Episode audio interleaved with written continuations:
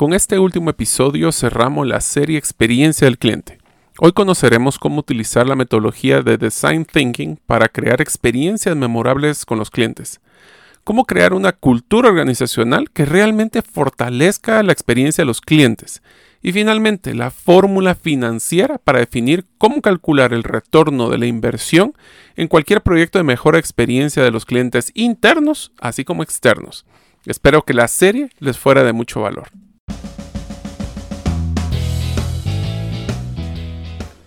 Bienvenidos al podcast Gerente de los Sueños, donde le brindamos las herramientas prácticas, competencias e inspiración para que los líderes de impacto cumplan sus sueños.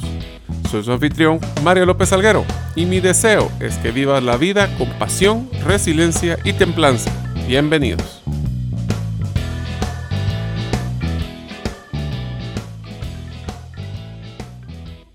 Hola amigos, bienvenidos al episodio número 48 del podcast Gerente de los Sueños. Mi nombre es Mario López Alguero y deseo que este año nuevo sea lleno de muchas bendiciones. Ahora, quiero pedirles un gran favor. En este momento quiero que ustedes escriban sus principales sueños que pueden cumplir este año en las categorías de salud, familiar, profesional y de crecimiento personal. En el próximo episodio les daré la metodología de cómo hacer estos sueños una realidad. Deseo agradecerte que nos escuches el día de hoy.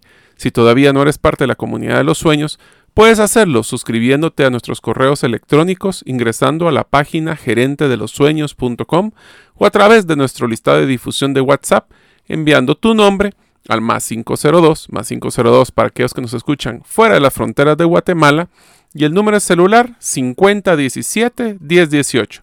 Repito, 5017 1018. Inicia este año con una nueva competencia, aprovechando para invertir en tu desarrollo con el curso en línea realizando tu primera inversión en criptomonedas. Con pocos fondos podrás generar grandes retornos, pero necesitas conocer bien la base del mundo de inversión en criptomonedas. Te acompañamos desde los conocimientos básicos hasta realizar tu primera inversión para que así te vuelvas uno de los pocos inversionistas en criptomonedas de tu país. Al finalizar del curso te devolvemos el equivalente a 5 dólares para que realices tu primera inversión. Para comprar el curso solo debes de ingresar a la página herramientaspracticas.com. Inicia el año como inversionista en uno de los mercados más nuevos y prometedores que existen. Hola amigos, bienvenidos al tercer y último episodio de la serie Experiencia del Cliente, donde vamos a hablar de tres grandes temas. Uno, cómo utilizar la estrategia de Design Thinking para poder crear experiencias enfocadas al cliente para realmente tener esa diferenciación de propuesta de valor y que nosotros no nos enfoquemos o los clientes no se enfoquen en buscarnos por precios, sino por realmente una experiencia positiva. La segunda va a ser cómo poder crear una cultura interna de hacia los colaboradores para poder soportar esa experiencia del cliente. Y tercero es la fórmula financiera de cómo calcular el retorno de la inversión de cualquier proyecto de manejo de la experiencia del cliente, ya sea interno o al externa. Así que empezaremos con eh, Design Thinking. Design Thinking es una metodología que se utiliza para desarrollo de productos o servicios o renovaciones de productos y servicios que están pues muy de moda porque lo que busca es hacer un proceso de innovación continua. Para poder entenderlo vamos a ver las diferentes secciones que manejan la metodología y en la infografía van a poder ustedes evaluarla y poder conocer un poco más eh, de las etapas. Eh, básicamente la metodología se divide en cuatro grandes secciones.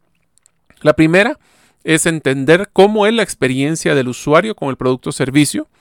La segunda es el desarrollo de los modelos de creatividad para poder hacer esta modificación o renovación o innovación de lo que estamos haciendo actualmente.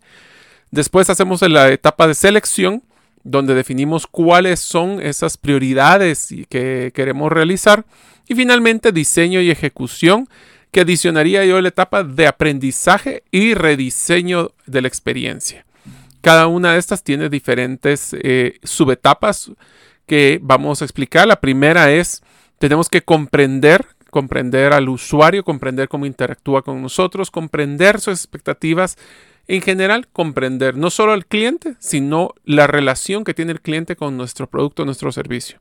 El segundo es utilizar herramientas como la observación. Ahí vamos a hablar de un par de, ejemplos que utilizan. Eh, si ustedes tienen la oportunidad, eh, existen en Amazon varias eh, tarjetas de, para ayudar a metodologías en cada una de estas etapas. Les voy a mencionar un par.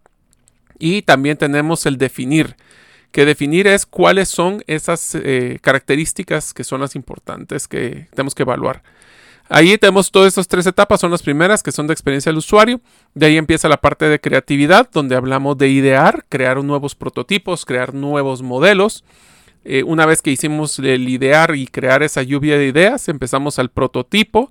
Prototipo es básicamente un, lo mínimo viable de un producto para poder validarlo con los clientes. Una vez que poseemos ahora el prototipo, pues procedemos a hacer un testeo con un grupo selecto de clientes para poder retroalimentar sobre el ajuste que se debe realizar y finalmente pues entonces ya hacemos la implementación. Es importante utilizar como ejemplo, eh, vamos a poner una historia que utilizan mucho las personas de, IDEO que utilizan eh, Design Thinking. Si ustedes quieren conocer más de la metodología, pueden entrar a designthinking.com o IDEO eso creo que les va a ayudar. En IDEO cuentan la historia de un reto que les llevó a uno de sus clientes, que era una cadena muy grande de supermercados en Estados Unidos, de cómo rehacer el carrito de supermercado. ¿Cuáles eran los problemas que estaban teniendo? Es que, pues primero que existía mucho robo de los carritos, segundo es que era un poco impráctico para los clientes poder utilizarlos y tercero es que, pues obviamente los costos eran más elevados. Procedieron a hacer el equipo cuenta la historia, lo primero de las etapas que estábamos platicando. Entendieron y comprendieron cuál era el uso realmente de los carritos de supermercado. Fueron a hablar con no solo los clientes que estaban eh, utilizando las carretas y cuáles eran sus recomendaciones o mejoras que estaban proponiendo, sino también con las personas que eh, pues les tocaba manejarlas o tener que guardarlas o cuidarlas, como las personas que están en los supermercados. Algunas historias simpáticas decían de que una de las molestias era de que tenía eh, la parte de, los fríos que se mezclaba con los calientes, entonces era una, una temperatura intermedia. En el caso de las personas del supermercado decían que el viento se los llevaba y esos vientos eh, tenían, pues llegaban a golpear carros y salía carísimo estar utilizando esto. Entonces, una vez que tenían eso, fueron a los supermercados a observar a los clientes cómo utilizaban el producto. En este caso, fueron a los supermercados, fueron a ver cómo los utilizaban y se reunieron eh, los grupos, mandaron varios grupos a diferentes supermercados, eso fue lo interesante, y después se reunieron a poder hacer una lluvia de ideas de cómo poder o cuáles eran las funciones que serían más interesantes implementar en el nuevo carrito. E hicieron el modelo de, definir cuáles eran esas características e idear cuáles eran las diferentes partes. Una vez que tenían eso, cada uno de los equipos fue y hizo un prototipo, un prototipo funcional. Eh, los simpáticos que le dieron poco tiempo.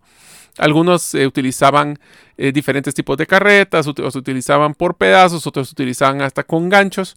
Y finalmente, pues fueron a testear el prototipo que más les gustó. ¿Cuál fue el que más les gustó?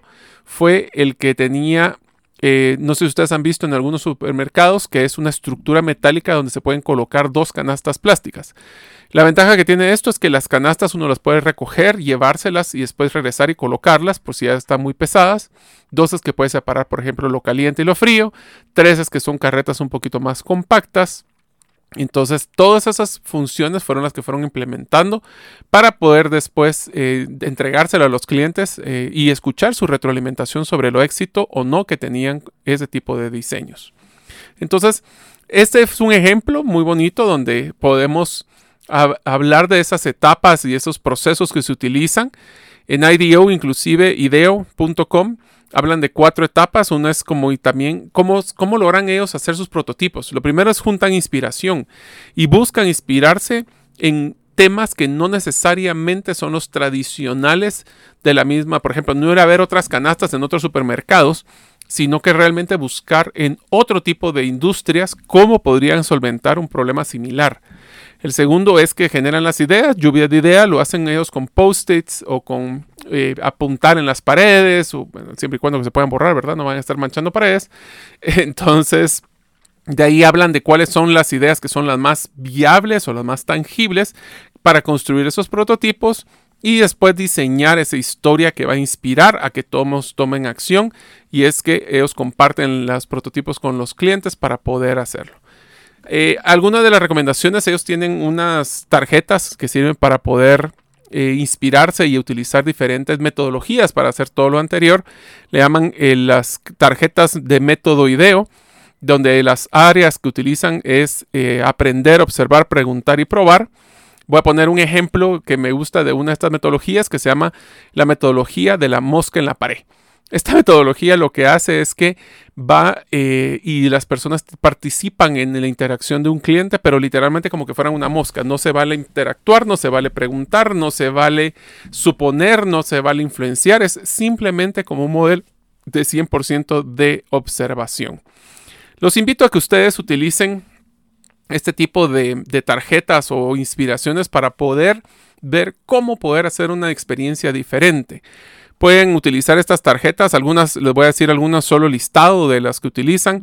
Eh, en el área de aprender, a veces hacen análisis de las actividades que realizan los clientes, diagramas de afinidad, eh, perfiles de personalidad, o sea, lo que son los famosos avatares, que es como ver un cliente o un cliente eh, idóneo, qué es lo que él haría, encuestas de competitividad del producto, un comparativo multicultural en el área de aprender, análisis de errores, análisis de flujos, eh, revisar las historias de éxito y fracaso que han tenido con el producto, etc. Entonces, esas son de las ideas que nosotros podemos brindarles para utilizar Design Thinking y así poder aplicarlo en un diseño de una experiencia diferente. Ahora quisiera pasar al área de la cultura organizacional basado en la experiencia. A ver, es muy difícil que nosotros podamos cumplir con la promesa de dar un excelente servicio y una excelente experiencia si la experiencia interna no es tan, tan sobresaliente o mejor que la que es la externa. Esto es lo que llamamos nosotros una promesa falsa. Podemos decir que el servicio es lo número uno, nuestros clientes son lo más importante, pero ¿quién es el que atiende a los clientes? Pues los ejecutivos, los colaboradores. Entonces por eso es tan importante crear bajo la misma premisa de crear una, ofrecer una experiencia de compra inolvidable a nuestros clientes, pero para eso hay que generar una experiencia memorable y motivadora con los colaboradores. Lo que vamos a hablar hoy es no solo ciertos puntos claves del proceso de cómo recomiendo de poner esas pistas que hablamos en los episodios anteriores, sino inclusive cuáles son esas pistas que le llamamos C2Q. C2Q es una metodología de Six Sigma que se llama momentos críticos de calidad, Critical to Quality que son los momentos donde el cliente interno o externo decide si realmente tiene una experiencia positiva o no. Entonces vamos a hablar en el proceso de inducción, por ejemplo, o reclutamiento, cuáles son esas pistas que tenemos que dar para que las personas y los colaboradores realmente se comprometan a la excelencia en esa experiencia al cliente. Empecemos con el ciclo de vida de un colaborador. Miren, después de muchos años en recursos humanos, les voy a resumir en cuatro etapas la vida de un colaborador. La primera es lo que es el proceso de contratación y retención. El segundo es compromiso y efectividad. El tercero es desarrollo y maximización del potencial.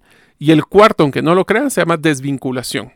Cada uno de estos ciclos tiene, tenemos que definir cuánto tiempo dura, qué sentimiento es el que estamos tratando de gestionar y cuáles son esos momentos críticos de calidad que nosotros estamos buscando obtener para poder diferenciarnos en la experiencia de cualquier otro colaborador. Por ejemplo, hablemos de contratación y retención. Este es el momento desde que el colaborador interactúa con nuestra marca, ya sea por un posteo en redes sociales, por una eh, campaña de reclutamiento o por la simple posicionamiento de relaciones públicas donde las personas hablan de las eh, responsabilidades social empresarial o cualquier interacción que estamos buscando. Esto dura desde ese momento de primera interacción hasta aproximadamente las primeras dos semanas que el colaborador ya está vinculado con nosotros. Entonces, la, emoción que estamos buscando obtener es me enamoro. Me enamoro de la empresa, me enamoro de sus procesos, me enamoro de mi trabajo, me enamoro de mis colaboradores, mis amigos, mis compañeros de trabajo. Y para eso vamos a tener ciertos momentos críticos, como lo que es en el momento de la atracción de candidatos. Vamos a dar ejemplos en cada uno de ellos. La parte de reclutamiento y selección, cómo se contrata, y le voy a dar varias experiencias de, de desenamoro que me tocó vivir dentro de la organización que he trabajado. inclusive esperar previo al inicio de labores y especialmente el primer día de trabajo, así como la entrega de su primer cheque.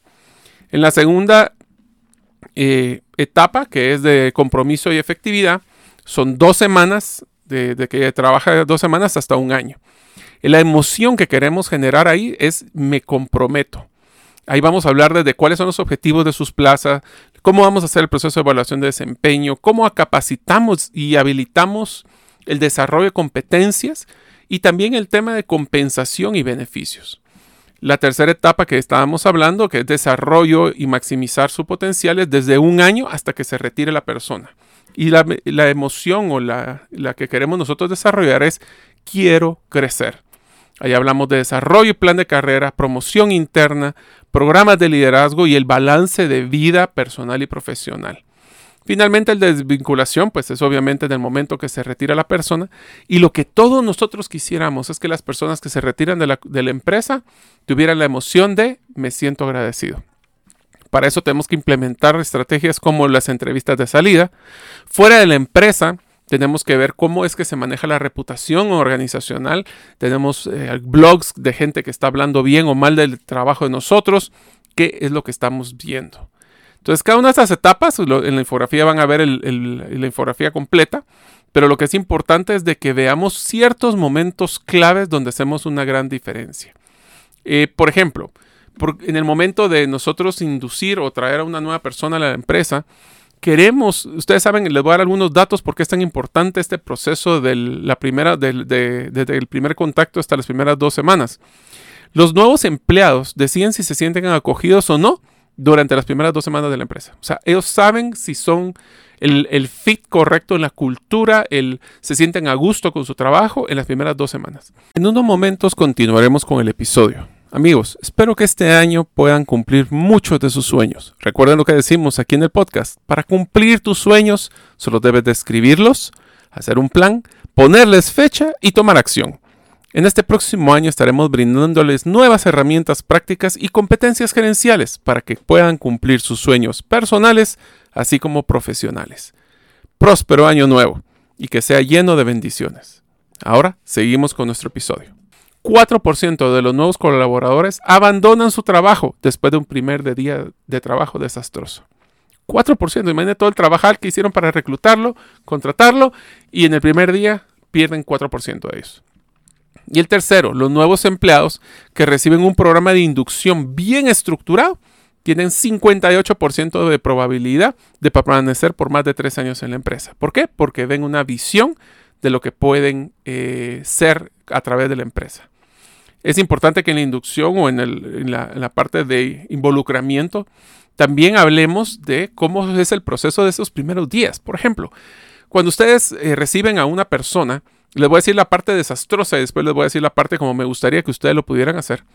La parte desastrosa es cuando llegan y no lo recibe nadie, están ahí en la recepción esperando que alguien se acerque, cuando lo traen, eh, les dicen, ah, mira, disculpa, es que todavía no tengo tu escritorio listo, o mira, eh, tu computadora todavía no me la han entregado, pero sabes que venite a sentar a la par de alguien para escuchar qué es lo que hace.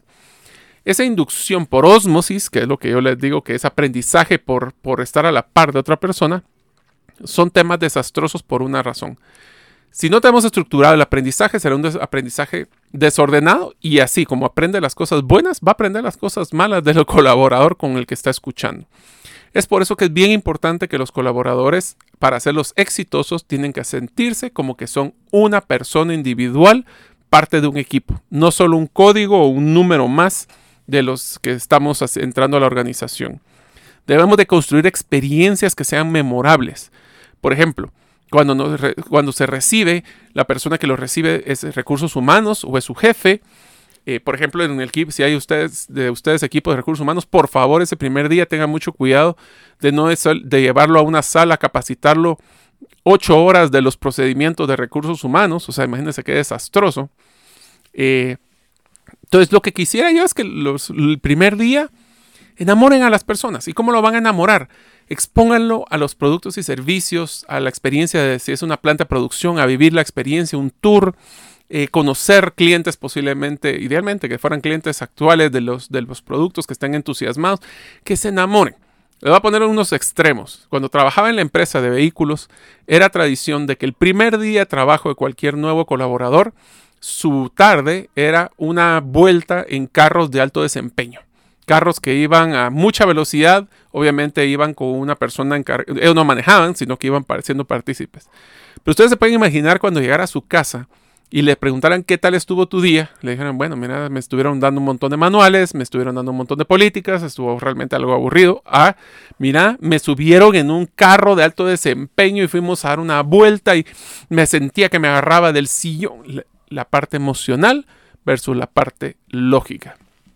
Queremos crear ese compromiso con las personas.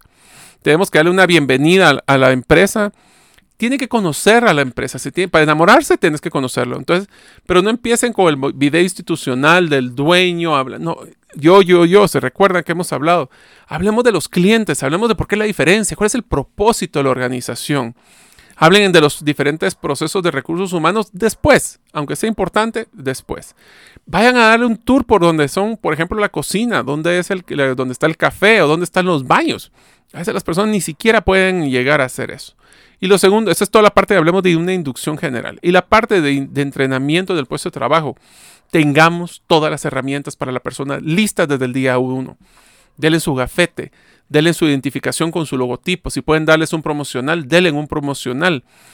escríbale claramente. Tiene que haber una reunión en las primeras dos semanas con el jefe para definir claramente cuál es el puesto, cuáles son sus responsabilidades, cuáles son sus obligaciones, cuáles son sus expectativas del periodo de prueba para poder estar alineados entre la persona y el jefe.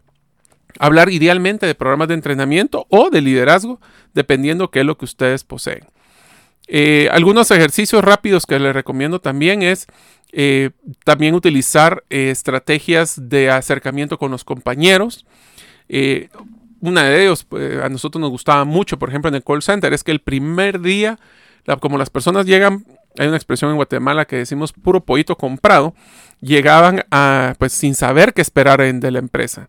Y es por eso de que lo que hacíamos era invitarlos a almorzar, a ellos y a su equipo.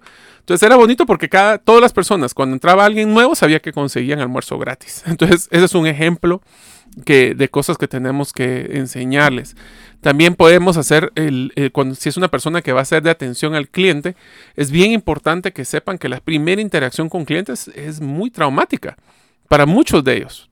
Y es por eso que tenemos que darles todo el proceso de acompañamiento para que esa interacción, esa primera interacción con nuestros clientes sea importante. Pueden visitar los pisos de ventas, que ellos prueben el producto. Deberían de darles, si ustedes son productos que sean de razonablemente precio, denle un su kit de productos regalado para que él lo pueda probar en su casa. También vuélvanlos sus propios vendedores, denle material publicitario, que la gente se sienta partícipe de ser eso. También pueden inclusive también eh, hablar de los manuales después o si tienen accesos a intranets o, o todo lo que son herramientas digitales que posiblemente la persona necesitará utilizar. También es interesante ver cuál es el grado de compromiso, porque esto también tiene que ser bilateral, no solo es que nosotros eh, digamos, eh, de presentar la cultura organizacional. Y la cultura yo sí me enfocaría muchísimo en las reglas de convivencia. Por ejemplo, si ustedes tienen políticas de ética, si tienen líneas de escalonamiento o matrices disciplinarias o paquetes de beneficios, es importante que se los puedan dar, pero también la persona tiene que tener su compromiso bien claro de brindar valor de regreso. Eh, algunos momentos también que son claves y estos sí son bien importantes que ustedes, y especialmente si están en recursos humanos, apoyen a los, a los empresarios y a los ejecutivos o si ustedes son emprendedores que tengan mucho cuidado en estos momentos. Uno de los momentos claves de C2Q que les mencionaba, momentos críticos de calidad, es la primera reunión del jefe y la presentación con su equipo de trabajo desde lo que le hablábamos, del descriptor del puesto, sus obligaciones, sus responsabilidades, su forma de interactuar, todo eso es bien importante porque en esos, primeros días es cuando la persona va a decidir si se siente, si se halla, como diríamos aquí en Guatemala, si se siente parte del equipo o no. Otro es, por ejemplo, eh, cuando tenga su primera reunión de, de, desarrollo, cuando tengan sus programas de entrenamiento, si es que le van a asignar un mentor o no le van a asignar un mentor. ¿Cuáles son esos pasos que debe de él tomar para poder ir creciendo dentro de la organización? Si existe un programa de liderazgo, presentárselo y decirle cuáles son los requisitos, darle una expectativa de crecimiento a la persona. Hay ciertas etapas que sí les quiero mencionar o ciertos momentos que sí les voy a pedir con muchísima importancia que le pongan atención. Dentro de los más importantes, creo que el, más importante es también el momento en que reciben su primer cheque. Miren, es increíble que nosotros veamos muchísimas personas que están teniendo serios problemas o se desmotivan porque cuando reciben su primer cheque no lo entienden o no les quedó claro, por ejemplo, cuando son personas que es su primer trabajo, cuáles son las deducciones desde lo que son los impuestos, si son retenciones, por ejemplo, si nosotros tenemos el uniforme y se lo están descontando, o si son, por ejemplo, algún tipo de retención obligatoria que tengan de la empresa. Porque miren, es bien importante porque lo vi en muchísimos casos donde las personas cuando reciben su primer cheque, primero se asustan, segundo se frustran, tercero sienten que les mintieron o que les están robando dinero. Y aunque no es cierto, en muchos casos, lo que está pasando es que no comprenden lo que van a recibir. Es por eso que ese primer cheque es sumamente importante que no solo se lo entreguen, sino que lo entreguen y se lo expliquen. Porque entonces eso les va a ayudar a que las personas no se sientan que les están robando, por decirlo así, su tiempo. Solo quiero dejar también claro en hincapié de que es también sumamente importante de que cuando, aunque le hagan sus primeros cheques, cuando son personas que ganan en una compensación variable, es sumamente importante que los primeros cheques que se les entregue, no solo se les entregue el monto, sino la forma del cálculo. No hay peor cosa en, en un modelo de compensación variable que las personas no estén claras de cómo se les está pagando. Entonces, no solo es explicarle eso, sino que también hay que explicarles qué hubieran podido hacer más para poder incrementar sustancialmente esos ingresos. Eso les va a ayudar a alinear a las personas a que puedan hacer esa lucha adicional para poder cumplir sus metas. Entonces, si se dan cuenta, existen muchos momentos en una cultura organizacional que son claves para poder crear esa credibilidad. Ahora, ¿cómo es su cultura organizacional? Es una cultura organizacional que dicen que el cliente es lo más importante, pero cuando veamos la cultura hacia el interno es ustedes tienen que hacer todo lo que el cliente externo dice. Eh, ¿Cómo es la relación entre los diferentes departamentos? Existe un concepto de feudalismo, existe un concepto de colaboración. Son empresas que lo que buscan es cada uno por eh, cumplir su meta. Eh, por ejemplo, ustedes tienen ya modelos de compensación que afecten a todos los departamentos por resultados de la organización. Aquí solo voy a parar en un hincapié importante, es eh, tenemos que alinear los modelos de compensación. Ya el otro año, o este año mejor dicho, vamos a crear un programa específicamente cómo hacer buenos cálculos de modelos de compensación variable. Pero hay uno en especial que sí le recomendaría y es que tenemos que alinear a que las personas que tienen compensación variable tengan tres características. Número uno, que sean eh, compensaciones o modelos que ellos pueden influenciar. Hago mejor trabajo, gano mejor dinero. Así es la correlación muy sencilla. Segundo, es que deben de ser transparentes. No podemos meterle fórmulas de multiplicador por 8, por 5, por 3, porque entonces la gente no ve esa relación. Y tercero, que, o más importante, debe estar alineado a los resultados de la organización. Por ejemplo, uno de los errores más comunes para poder romper esa cultura, la experiencia positiva interna, es que las personas, por ejemplo, los equipos de ventas, solo ganen por ventas. Sí, pero ¿y quién es el que maneja el control de los márgenes? ¿Será que los vendedores también manejan los márgenes? Porque entonces si ellos pueden dar la estrategia de bajar todos los márgenes con tal de vender, eso es lo que van a hacer. Entonces es importante que nosotros alineemos, si la estrategia de la organización es utilidades o como una contribución marginal o margen, que sea por eso, por los márgenes que se realicen. Otro tema que deben de considerar, rápido porque no quiero parar en eso porque hace otro programa, es el tema de eh, si deberíamos de pagarles por venta, por facturación o por cobro. Pues obviamente todos estamos interesados en que el dinero en la bolsa es el dinero que queremos nosotros eh, distribuir. Pero ¿cuánto es el ciclo de cobro? Si ustedes están dándole 60, 90 días crédito a los clientes, eh, ¿Será que los vendedores deberían de estar manejando esos 60, 90 días? Bueno, todas estas son preguntas que nosotros tenemos que ver en una cultura organizacional y enfocarse a que realmente esas experiencias, esas pistas que estamos creando para los clientes externos, también apliquen para los internos. Para ver el último tema del episodio de hoy, vamos a ver la fórmula para calcular el retorno de cualquier proyecto de la experiencia del cliente.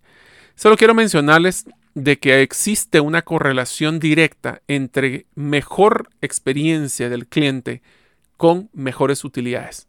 ¿Por qué? Porque ya lo platicamos anteriormente, clientes contentos, clientes que compran de nuevo, menos gasto para o menos gasto de generación de nuevos clientes o el costo de oportunidad.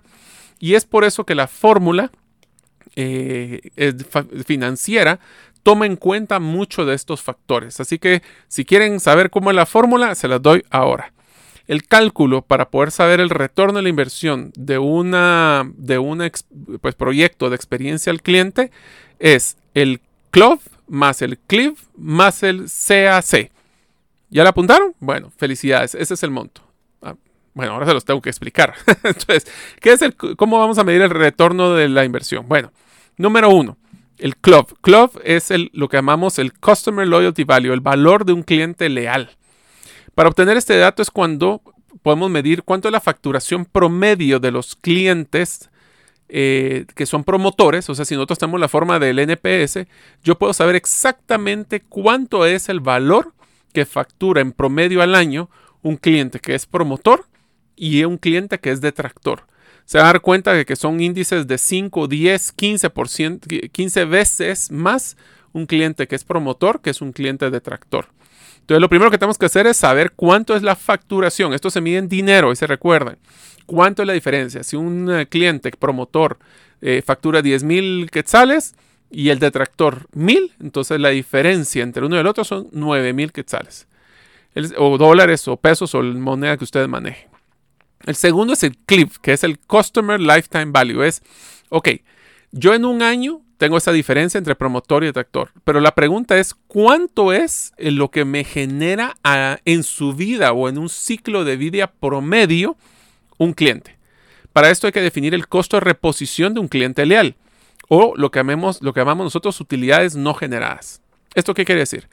Nosotros tenemos un cliente que es, que pues, tenemos un cliente que es leal, que es promotor, que por tener una mala experiencia lo perdemos. ¿cuánto es el costo que realmente nos llevaría a tener un cliente de ese nivel de nuevo?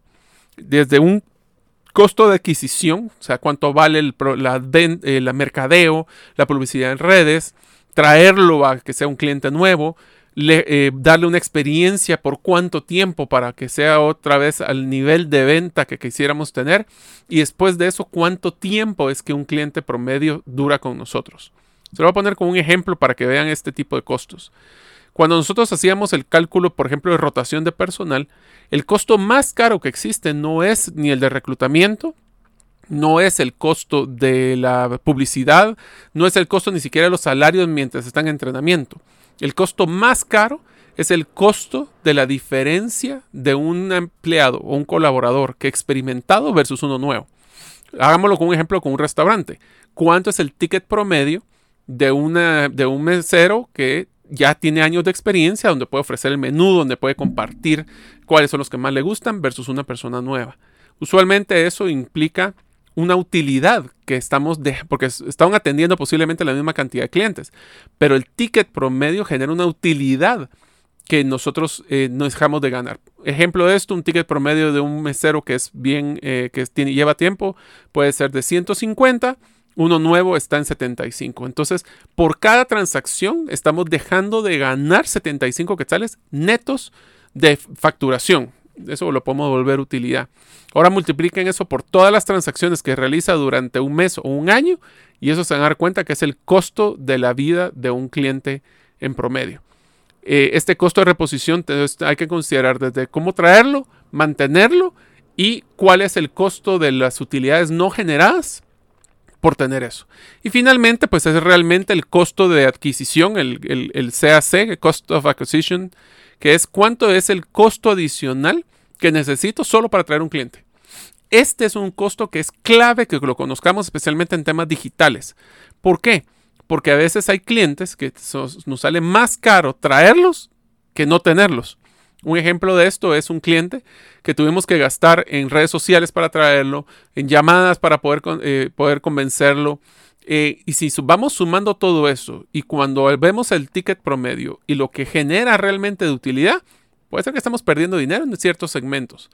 Entonces, ese es el tercer costo. Cuando queremos saber cuál es el retorno es sumo el costo de cuánto es esa, esa, facturación promedio del cliente, el costo de reponer el cliente leal y el costo de adquirir un nuevo cliente. Y todos esos costos son los que yo voy a dividir dentro de la inversión para calcular el retorno a la inversión. Espero realmente que ustedes puedan calcular ese monto, que vean las variables. Yo sé que son variables un poquito más complejas de lo normal, pero son variables que toda persona debería de conocer en su negocio. Al final, tener un cliente leal con una experiencia positiva va a ser rentable porque tenemos menos costo de adquisición, se van a mantener nuestros márgenes, menos rotación de personal y por ende de clientes y eso lo que va a generar son clientes y no ventas. Y recuerden, a la gente ya no, las, las personas ya no quieren que les vendan, quieren que les ayuden a comprar. Así que espero que esta serie les haya sido de mucho valor. La verdad es que me la ha gozado mucho explicando temas de lo que es la experiencia. Soy fan creyente de que si pueden utilizar el concepto de storytelling o de, narrativa para crear experiencias sobresalientes como lo hace Disney, esto va a generar que ustedes no peleen por precio, van a poder facturar más, tener clientes leales que les compran más seguido y por ende bajan sus costos. Tener clientes buenos, con buena experiencia, es muy buen y muy rentable, la verdad. Gracias y los veo en el próximo episodio. Gracias por escuchar el episodio de hoy de Gerente de los Sueños. Recuerda que para lograr cumplir tus sueños, solo debes de ponerle fecha y tomar acción. Las notas y material complementario de cada episodio puedes encontrarlo en la página gerentedelosueños.com.